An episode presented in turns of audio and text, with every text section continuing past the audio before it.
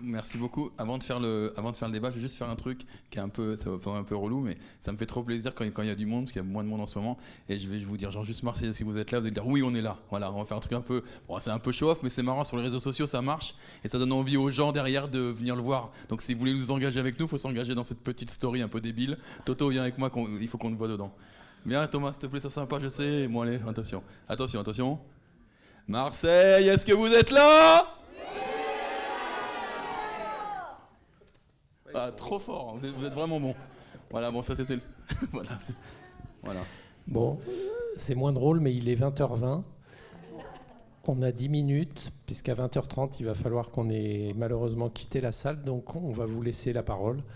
Et donc, levez la main. Il y a 3, 4, voire 5 questions, si elles sont courtes.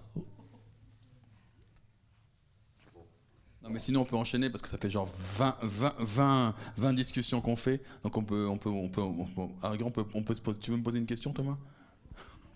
Alors, qu'est-ce qui se passe à la COS aujourd'hui? C'est la, la grosse qui. Non, parmi les questions, il y a ça. Non, qu'est-ce qui se passe à la course aujourd'hui? Ça, c'est la plus chiante en fait, un peu. Parce qu'elle est, non, mais elle est longue. Il y a plein de réponses à donner. Euh, mais c'est c'est presque toi qui réponds mieux à celle-là, quoi. Non, non, qu'est-ce qui se passe à la COS aujourd'hui? Enfin, Est-ce que le film, finalement, Pierre Cardin l'a vu? Oui, dites-moi. Est-ce que ça a changé un peu la, la- enfin, ce qui se passe au village? Bah non, en fait, au village, rien rien n'a changé. Vous imaginez bien que cette euh, manière d'habiter le monde et de penser l'autre et de réfléchir à ce qu'est un territoire, vous imaginez bien qu'à 98 balais, euh, on va pas changer parce qu'il y a un film. Au contraire, même ce qu'il a fait, c'est pas, c'est surtout pas de nous répondre, c'est de, c'est de produire un film en face de nous avec force euh, et finance. Euh, C'est-à-dire que c'est un film où dedans vous retrouvez euh, Naomi Campbell, euh, Jean-Michel Jarre, Jean-Paul Gaultier. Gaultier, Sharon Stone, qui nous racontent oh combien Monsieur Gardin est un grand monsieur. Alors dans ce film-là, hein, qui est un film hagiographique, on retrouve qu'est-ce qu'on retrouve? On retrouve 70% de personnes qui bossent pour lui. Alors vous avez euh, son responsable Russie, son responsable Chine, son attaché de presse, et Pataquès, et Patafoukoufin. Et en fait, c'est ce qu'on retrouve en fait assez étonnamment, mais il se rend pas compte que c'est une métaphore du monde moderne et qu'il l'illustre de manière euh, euh, vraiment très efficace. C'est-à-dire que c'est ce qu'on appelle le greenwashing dans l'industrie, quoi. C'est-à-dire que le mec en face de nous, nous on a fait notre pauvre film avec nos moyens du bord, enfin notre pauvre film, un film dont on est très fier, mais avec de l'aide, avec des gens dont on a remercié, et vous voyez la, la tronche du générique. C'est un générique, personne n'est payé là-dedans, mais même ni nous aujourd'hui, on a touché 0 euros aujourd'hui. Mais c'est pas la question. Et ce que je veux dire par là, c'est que nous, on l'a fait avec, avec, euh, avec, euh, avec, avec, avec un engagement. Euh, Thomas, c'est pas son village. Euh, Thomas est là avec nous. Non. Il est là, il est avec nous. euh, il m'a de- de- depuis le début. Et en fait, c'est vrai que du coup, et en face, vous avez le mec en un an et demi, il fait produire un, un- un- un film, il balance au cinéma, il va en presse et il veut simplement euh, nous faire croire que tout ce qu'il fait est fantastique. Et c'est du greenwashing, voilà. Donc en fait, ce qui se passe à Lacoste, c'est qu'il a produit un doc pour nous contrer. Euh, ce qui se passe à Lacoste, bah rien. Il, a racheté encore trois baraques. Voilà, je vous le dis, hein, vous soyez au courant, hein, tout, le monde, le sait comme ça. Et, c'est comme d'habitude, c'est-à-dire qu'il achète, il casse tout à l'intérieur, et Thomas va vous expliquer comment il fait, c'est intéressant. Ah oui, alors ce qui est intéressant, ce qu'on montre pas dans le film, c'est qu'on n'a pas dépassé le stade en fait de l'égalité, c'est-à-dire qu'on n'est pas rentré dans les maisons, mais euh, c'est encore plus énervant, c'est-à-dire que Pierre Cardin déteste les vieux parquets, les vieilles cheminées, les vieux escaliers. Donc quand il rentre dans ces maisons 17e, 18e, 19e siècle, en fait, il fout les parquets, les cheminées, les escaliers à la benne et il met du béton à l'intérieur, une coque en béton à l'intérieur. Il n'aime pas non plus les arbres, donc les cyprès bicentenaires, il les détruit, enfin il les, coupe. Il fout ça aussi à la benne. Donc on est avec quelqu'un qui euh, rentre dans un endroit, décide de s'approprier un endroit, mais sans finalement euh, aimer ce qui finalement fait euh, la valeur de cet endroit. C'est un truc assez terrible. Mais il y a quelques mois, donc c'était au mois d'août, lorsqu'on a présenté le film le 4 août euh, à Lacoste, en cinéma en plein air derrière l'église, c'était le 4 août, c'était la journée de l'abolition des privilèges. Voilà. On l'a pas fait exprès. Enfin. Et, et on a vu dans la rue basse, donc la rue de Pierre Cardin, une boulangerie-épicerie qui s'était ouverte. Exactement au même endroit que vous voyez dans cette utopie qu'on propose à la fin du film. Une galerie d'art qui avait été proposée à un artiste exactement au même endroit. Et un musée du cinéma.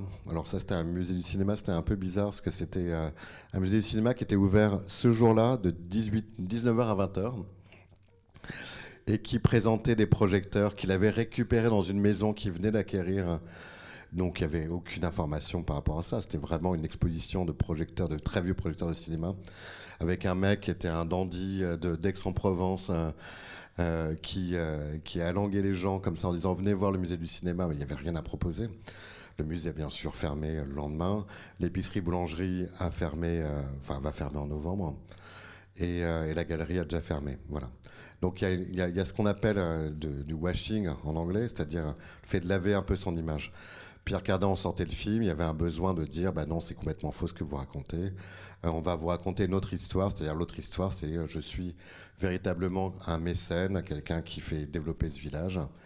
Et mais bon, là, ça n'a pas tenu et ça ne tient pas. C'est, Mais c'est d'autant plus dingue, je veux dire, avant, je vais répondre de vos questions, mais ce qui est d'autant plus dingue, c'est quand on réfléchit, c'est vrai, euh, dans son documentaire, des choses qui sont intéressantes. Il faut quand même rappeler qui est Pierre Cardin. C'est pas non plus n'importe qui. Moi, je n'ai pas envie non plus de le descendre complètement. Pierre Cardin, c'est lui qui a quand même inventé le prêt-à-porter sur sur, un, sur, sur une réflexion qui est et quasi crypto-coco, c'est de dire aujourd'hui, une concierge, elle a le droit de bien s'habiller. Il y en a marre de voir, parce qu'à l'époque, il était à, la, fédération de, la haute couture, et il a dit ça suffit. Il y en a marre qu'il n'y ait que les riches qui puissent bien s'habiller. Donc maintenant, les pauvres vont pouvoir bien s'habiller, et les concierges aussi. Ça suffit. Bref, c'est vraiment ça. Il s'est fait virer de la, fédération du prêt-à-porter, je vous signale quand même, à l'époque, ils l'ont foutu dehors. Il a dit, bah, c'est pas grave, que nenni, je continue, et je vais continuer à habiller les masses populaires. Ensuite, c'est le premier à avoir fait défiler un une black et une asiate. Le premier, personne ne faisait ça. On était encore euh, post-colonialiste il était hors de question que les blacks et les, et les, et les, et les, asiates viennent sur, viennent sur un, catwalk. Donc il avait quand même une conception, euh, il était en rupture totale avec son époque et sur, euh, sur des idées et des valeurs qui, moi, me ressemblent et moi m'intéressent. Et d'un coup, ce qui s'est passé, et ça c'est intéressant, c'est que d'un coup, il s'est rendu compte que il a créé, c'est lui qui a créé les licences. Donc McDonald's et compagnie, ils lui doivent une fière chandelle. Il a créé la notion de licence. Et à partir de ce moment-là, il a commencé à filer sa marque à d'autres, sans aucun contrôle de direction artistique. C'est-à-dire que vous pouvez, demain, vous pouvez faire des sardines, du PQ, de l'eau, ce qui est le cas aujourd'hui. Il y a 600 licences dans le monde. Et en fait, à partir du moment où il a fait des licences, il a commencé à gagner beaucoup d'argent. Et je pense, c'est mon analyse, hein, ça ne regarde que moi, mais que cet afflux d'argent facile d'un coup a complètement corrompu un esprit qui à la base était intéressant parce que je vous signale quand même que Pierre Cardin vient d'une famille très très pauvre italienne. C'est ça qui est dingue, c'est le paradoxe du bonhomme. Ils étaient 8 ou 9 dans sa famille et ils sont partis quand Mussolini a pris le pouvoir. Mais quand ils sont, je dis, quand ils sont partis, ils sont partis pieds nus. Hein. Ils sont pas partis, euh, voilà. Ils sont arrivés en France sans un rond. C'est ça qui est hallucinant. Et en fait, et moi, mon analyse, je vous dis encore une fois, ça ne regarde que moi, ça n'engage que moi, c'est cet afflux d'argent a complètement noyé un cerveau qui était pourtant bien fait et intéressant et, euh, et, chargé de, plutôt de, voilà, de valeurs qui nous ressemblent. Mais ça, pose, ça pose une vraie question. Est-ce que l'argent corrompt le monde Parce que c'est ce qui s'est passé à Lacoste. Hein. C'est-à-dire que Cardin arrive avec 30 millions d'euros et il met 30 millions d'euros dans un village en fait où cette valeur argent n'existait pas. on le raconte dans le film.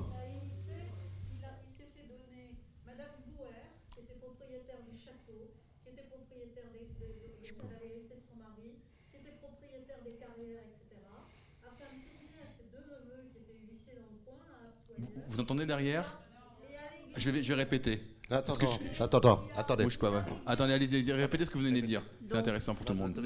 Madame, Madame Bouer, qui venait d'hériter de son mari qui était mort, qui avait commencé à restaurer le château depuis des pas années. Que commencer. Enfin, euh, depuis des, depuis des années et des années, qui était proche, euh, qui était professeur d'histoire, qui était. Professeur d'anglais. Voilà, professeur d'anglais, pardon, mais qui était très érudit en histoire. A, euh, Madame Bouer, après avoir hérité, a fait un pied de nez à ses, à ses neveux qui était donc un huissier à Apt et l'autre à Aix, je crois. Et a, elle, elle a été ancien avoué et elle a légué tous ses biens parce qu'elle était amie de Madame Moreau et euh, de, euh, elle, était passée de Jeanne Moreau qui était passée euh, avec Cardin quelque temps avant chez elle et elle lui a tout légué. Et quand vous prenez, j'ai l'acte, donc si vous intéresse, je vous le donnerai. Elle lui a tout légué et il a transféré tout ça dans une de ses sociétés pour l'officialiser. Et c'est là qu'il a déclaré 25 millions d'euros cet héritage. Il y avait la maison euh, qui est en bas, la maison de Madame Bouer qui est en bas, qui est une espèce de petit château avec une allée, etc. Il y avait déjà des fermes, il y avait, mais tout ça, il ne l'a pas acheté. Arrêtons de dire qu'il l'a acheté. Non, oui. Non, non. Et après, il a commencé. Le premier, ça a été Oui. Lily, et voilà. Ouais, Après, vous, il a vous connaissez racheté très bien le terrain. Voilà. Pour- Et je peux vous dire, pour en terminer, que contrairement à ce qu'il dit, il ne met pas beaucoup de sous sur la table, puisque moi, quand, pour des raisons personnelles, j'ai voulu vendre ma maison à Lacoste, j'avais mis un panneau. Il m'a fait enlever le panneau, il m'a dit je vous l'achète. Et le jour de chez le notaire, il m'a dit je vous donne 40% du prix que je vous ai proposé. Il m'avait fait un chèque de garantie, etc. J'ai dit non, il m'a gelé ma maison pendant 5 ans. Alors, ce que vous dites, c'est Voilà. intéressant. Vous parlez effectivement de a Boer. fait, et, il a fait, et il a fait ça à deux ou trois autres personnes. Ah oui. Après moi, le, le- la, la poste, la- le relais de la poste qu'il a acheté, qu'il a tout refait, euh, il l'a acheté pour 600 000 euros, euh, alors qu'il avait proposé beaucoup plus. Et c'était des héritiers qui étaient très pauvres, etc. Et qui donc euh, ont, payé ce jour-là chez le notaire, ont acheté, ont signé, je veux dire, voilà, chez le notaire ce jour-là. En, ouais, en gros, ça, c'est, on, on revient sur l'histoire en fait de la. ma- Ouais. Non, mais c'est l'homme d'affaires.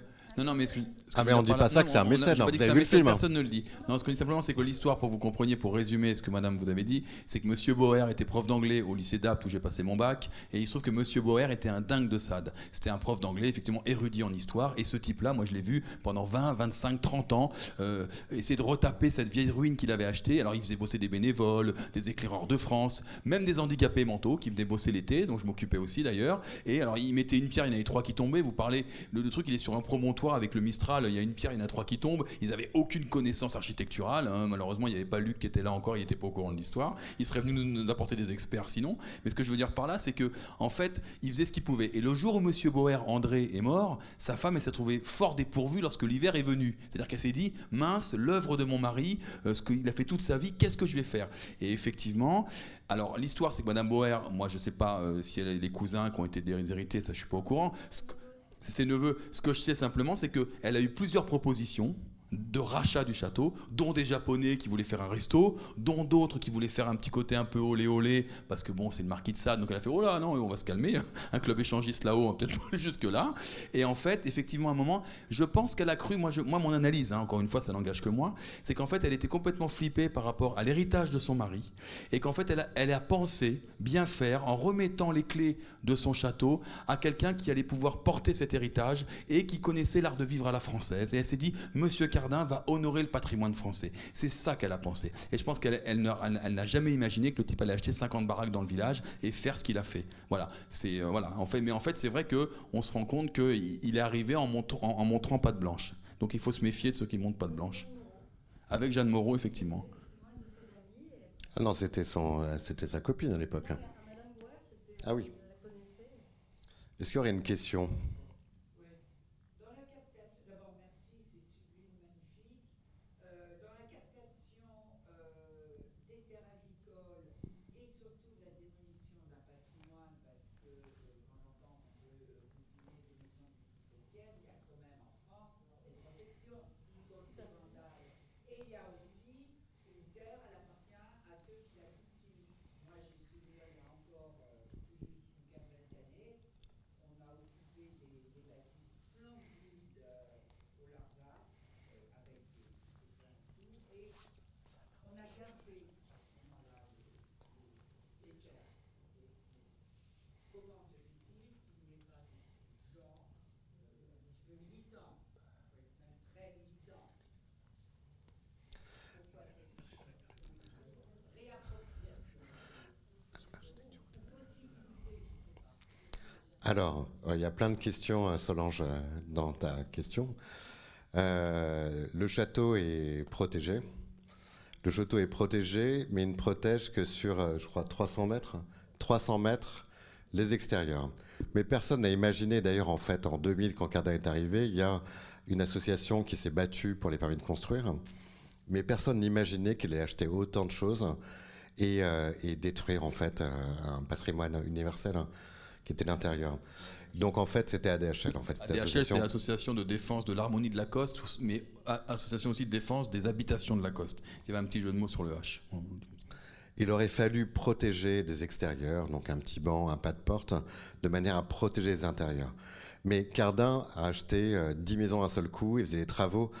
Il faut raconter l'anecdote, c'est que Cardin a ouvert un lieu, il y avait le préfet qui était là, des notables du coin qui étaient là, le jour où il obtient le permis de construire de ce lieu. Je défie quiconque de faire ça aujourd'hui, ça serait pas du tout possible. Mais il y a le préfet qui est là. Voilà. Et après, on peut dire, bah non, il y a des petits problèmes architecturaux et tout. Non, ben en fait, c'est déjà construit. Le préfet est là. Lui disait à ces gens de la DHL qui venaient le tarabusquer en fait sur ces questions en fait de l'égalité. Mais vous ne m'atteindrez pas. J'ai un ministre dans la poche. Et le ministre, c'est Frédéric Mitterrand. Voilà, qui a été stagiaire chez Cardin. Donc c'est, en fait, ça a été une confrontation réelle. Et ce que dit euh, cette, euh, viti- ce viticulteur Yves Ronqui au début, on n'a on, on pas compris que la mondialisation, ça pouvait nous saisir au cœur même de notre quotidien. C'est-à-dire qu'ils sont confrontés aujourd'hui, enfin, ils sont confrontés à l'époque à quelqu'un qui avait le bras long. Mais avoir le bras long, ça existe vraiment. C'est-à-dire que c'est quelqu'un qui a des ministres, qui a des, des- des- donc du coup toute l'administration en fait, des flics. Et nous on l'a vécu aussi euh, là-bas quand on a tourné les choses. C'est-à-dire c'est euh, tout un ensemble de, personnes en fait qui font régner l'ordre et la loi.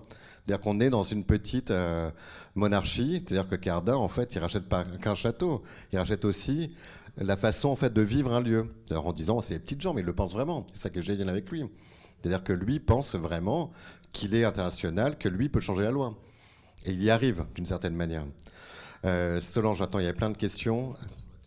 Sur la Terre. Alors sur la Terre. Sur la Terre, à l'époque, quand on est arrivé là-bas, je te laisserai parler après Cyril, quand on est arrivé là-bas, il y avait ces 50 hectares étaient en jachère. On a commencé à faire un peu de bruit, on a fait un, on a fait un Kissis Bank Bank en fait pour financer le film, donc on en fait on a eu de la presse et tout ça. Donc euh, ça lui est revenu aux oreilles et il y a une loi de 2001 qui dit que des terres en jachère depuis plus de trois ans doivent être remises en culture. Donc en fait les gens les, du cultivateur peuvent alerter le préfet et le préfet doit récupérer les demandes de culture et le proposer aux propriétaires fonciers, enfin terriens, et euh, il est obligé en fait de leur mettre en culture. À l'époque, on a euh, comment s'appelle-t-elle cette agricultrice hein Lucette Guillemino qu'on voit dans le film, qui a proposé un plan. D'autres agriculteurs et des jeunes agriculteurs, parce que c'est il y a plein de jeunes agriculteurs qui veulent en fait euh, exploiter la terre. Donc lui a filé ses 50 hectares à un, cultivateur de lavandin. Donc c'est de la lavande en fait qui pousse à basse altitude. Et donc on a 50 hectares de terre à la coste. C'est très beau en carte postale.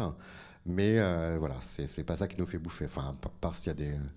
Encore une fois, ça montre juste qu'il est très bien, euh, il est très bien conseillé juridiquement. Que quand on a commencé à foutre le bordel, eh ben, il y a eu effectivement une demande qui a été faite auprès du préfet de la part des paysans, dont Lucette. Il n'a pas du tout retenu les, projets. Il a filé ça à quelqu'un. Et encore une fois, ça traduit encore, il n'y a pas d'écoute du territoire. Il n'y a pas d'écoute des gens qui vivent là. Lucette, elle n'est pas là de là. C'est des générations en génération ces agri- agriculteurs-là. Elle nous le dit. C'est hyper dur. Il y a une tension sur le foncier qui est terrible.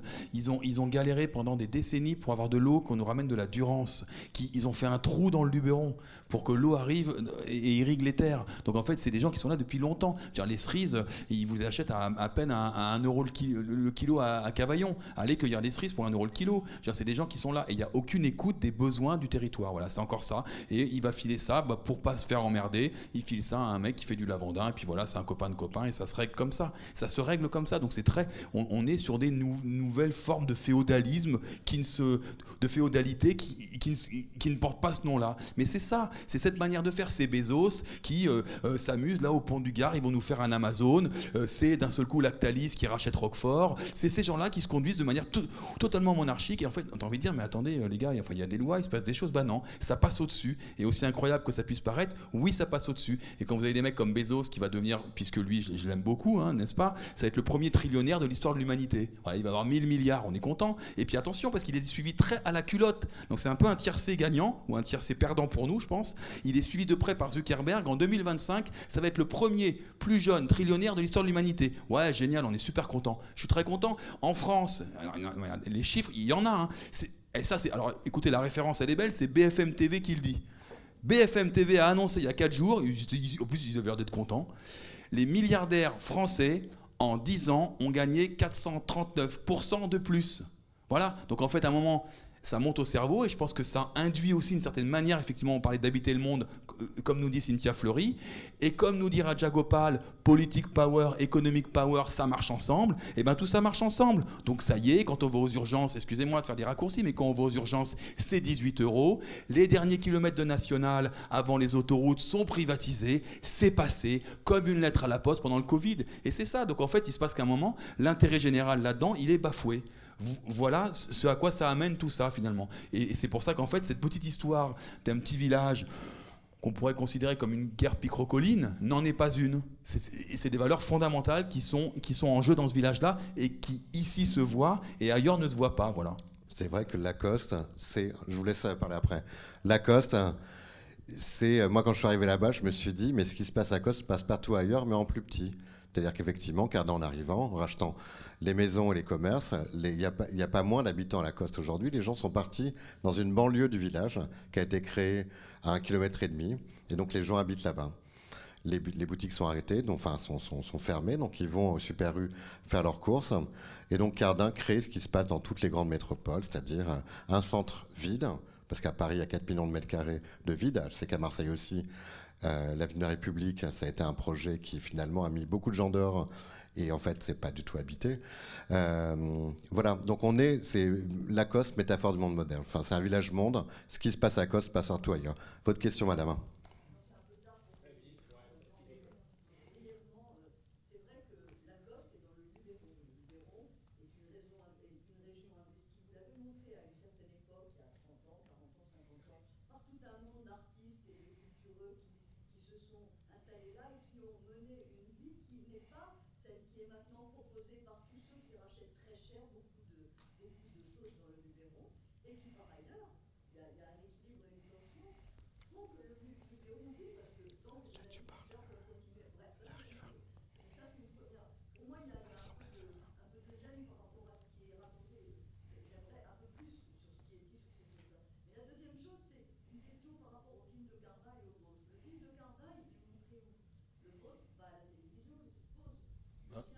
Ah, à cette question-là, je peux vous répondre. c'est très simple.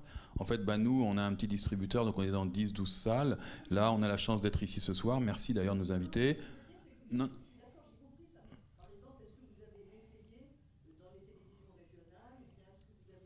Mais évidemment, mais évidemment, mais vous, imaginez bien, ça fait six ans qu'on bosse. Mais évidemment, madame, mais évidemment qu'on a tout essayé, mais vous ne connaissez pas. Moi, moi, moi, je rentre pas par la force, je, rentre par la cheminée. J'ai appelé 200 000 fois France 3, Canal, TF1, tous. Les mecs, mais évidemment qu'on a tout essayé.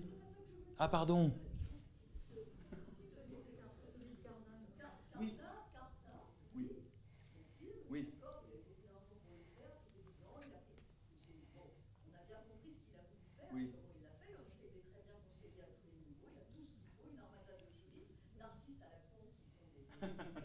C'est ça. Très juste.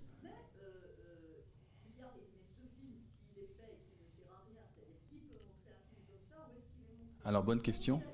Ben. Non, mais je vais vous dire. Non, non. En fait, son film, c'est marrant ce que vous dites, parce que c'est en fait son film. Il a eu un distributeur, qui est un distributeur un peu lent, machin. En fait, il, a eu une sortie vraiment nationale à Paris, une semaine à 17h au Publicité Champs-Élysées, c'est tout. Le soir même de la sortie, il était au cinéma. Il était en, télé sur Canal+. Mais étonnamment, étonnamment, nous étions l'autre soir, euh, c'était où On était où ils ont dit qu'il l'avait passé. J'ai rigolé, c'était pas à Cahors ou Saint-Gaudin Bon, je sais plus, dans une ville. Ben, il l'avait programmé aussi. Ben, il, a eu quelques programmations. Donc. Euh, à Beaulieu-sur-Mer. Oui, mais Canal Plus l'a pris, effectivement. Bah évidemment. Bah oui, bah avec Bolloré, vous pensez bien que. Je pense qu'il y a des choses qu'ils ont à se dire tous les deux, quoi. Ils ont des choses intéressantes là. Je pense qu'au niveau des intérêts privés, je pense qu'il y a. Voilà. Voilà. Bon, on, voilà. Ouais, désolé. Bon, bah désolé, merci d'être venu, hein. merci beaucoup. Merci à vous. Merci beaucoup.